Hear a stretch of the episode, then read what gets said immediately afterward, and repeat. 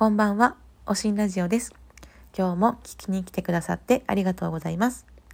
このラジオはネットワークエンジニアから転職をして、今は大阪府豊中市で夫婦で制御盤屋をしているおしんの日記のようなラジオです。よかったら聞いていってください。実はこのラジオ、今撮り直し多分5回目ぐらいかな。ちょっとね、心のモヤモヤを整理して喋ろうと思ったんですけど、やっぱちょっと人の悪口みたいな感じにどうしてもなってきたので、もう一回撮り直しっていうことで今になります。何を話してたかっていうと、ちょっと保育園を自主休園するしないっていうところですっごいモヤモヤしてたんですけど、ちょっともう愚痴を言うのはやめようかなと思いました。はい。で、今日は、10日のお友達のゆかりんが、何日前かな、いろんな人がいるっていうタイトルの配信で、家で、仕事もしながら、小学生のお子さんの勉強を見ながらっていうとこの大変さとかお話をされてたのを聞いて、ちょっと私も子供の勉強とか、自分が子供の頃の勉強ってどうしてたかなみたいなことを話そうかなって思います。私の子供はまだ2歳と4歳なんですけど、4歳の長男に、ポピーっていうのをやらせているんですね。要は子供チャレンジみたいな感じで毎月来るんですけど、子供チャレンジはなんか毎月おもちゃが来るじゃないですか。それが子供は嬉しいんですけど、あれがちょこまか増えるのが私は嫌で、その子供チャレンジよりも価格が安いし、いわゆるドリルだけ、本だけが溜まっていくようなタイプのやつが、ポピーっていうのがあって、多分昔ね、しんすけさんが CM してたと思うんですけど、そっちをね、3歳ぐらいからやってるんですけど、今ですね、5、6ヶ月分ぐらい溜まっています。はい、もう、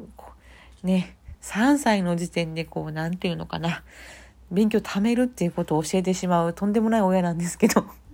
で4月からそのクラスがね、その通信教育の中でもクラスが上がるので、今去年の分を必死で子供と一緒に消化しているところです。はい。決して子供はやる気がないわけじゃなくて、親が準備するのと一緒に付き添ってやるのがいつもしんどいから避けてるっていうだけなんですね。なんで一生懸命その先にね、シールをね、ページごとに切ったりとか、いろいろ組み立てておいたりとか、いろいろしないといけないんですよ。はい。なんで今頑張っています。明日も2ヶ月分ぐらいは進めれるかな。自分が子供の頃にその勉強をなんでやってたかっていうのをゆかりんのラジオを聞きながら思ってたんですね。で、私はもう何かが知りたいとかそういうことではなくって、本当に承認欲求の延長でやってたんですよ。とにかく褒められたいみたいな、それが多分動機でしたね。だから小学校とかでも例えば算数の解き方をやってみて、その解き方が何通りかあるときに、その中で先生がじゃあこの解き方書いてみてって、多分前に3、4人黒板に書かせるじゃないですか。もう私はあれで前に出たくって、計算の仕方を何通りもわざと作ってノートに書いたりとか、そういう感じをしてたんですね。だからそれで結果的にね、勉強ができてたならいいんですけど、本当に褒められたくて勉強してたんだなってすごく今思います。ただ苦手だったのが何かに従うっていうのがしんどくって、私自身も年長さんまで子供チャレンジをしてたんですけど、その年長ぐらいになって、小学校の準備に入ってくるとドリルが出てきて、文字とか点線を鉛筆でなぞるっていうドリルが出てくるんですね。そのもう書いてある通りになぞるっていうことがもう私は耐えられなくて、もう本当にイライラしてたんですよ。で、多分それを親が見て、もう多分やめさせられた覚えがありますね。それは多分本当の私自身の性格なんだろうな。何かにきっちり従わせられるっていうのはもうなんか耐えられないんだと思います。それでゆかりんも言っていたなんかね、テレビでその E テレかな NHK の E テレで、いろんな考え方があるよみたいな番組があったってお話をしてたんですけど、私もたまにその子供が休みだったり育休中とかに見ていて思ったのが、E テレの9時台の番組がすごく質がいいんですね。番組の編成ってよくできていて、8時までは、その保育園とかに行く年齢、要は4歳から6歳ぐらいの子が見て楽しい内容になっていて、で、8時台は、もうその保育園に行く子たちを保育園に行っちゃうので、今度はもう小さい子向け、赤ちゃん向けのいないいないばーとか、そういう番組が多くなるんですね。で、9時になると、多分学校の授業で見せることを想定して、もう9時からはいきなり、もうなんか小学生以上向けにバンって内容が変わるんですね。で、9時台は本当に道徳的なことを、すごい考えさせる番組がいっぱいあって、一個ね、強烈なのが、タイトル名忘れたんですけど、できないよできるマンっていう加藤亮さんが扮するできないよできるマンが、要はできてない学校生活とかでこれできてないとダメだよねみたいなのを言っていくやつがあるんですけど、キャラが強烈で、あれは加藤さんにしかできないだろうみたいな、ちょっと面白い番組があります。で、もう一つあんまりちゃんと見れたことがないんですけど、すごい面白いのが、昔話裁判っていう番組があって、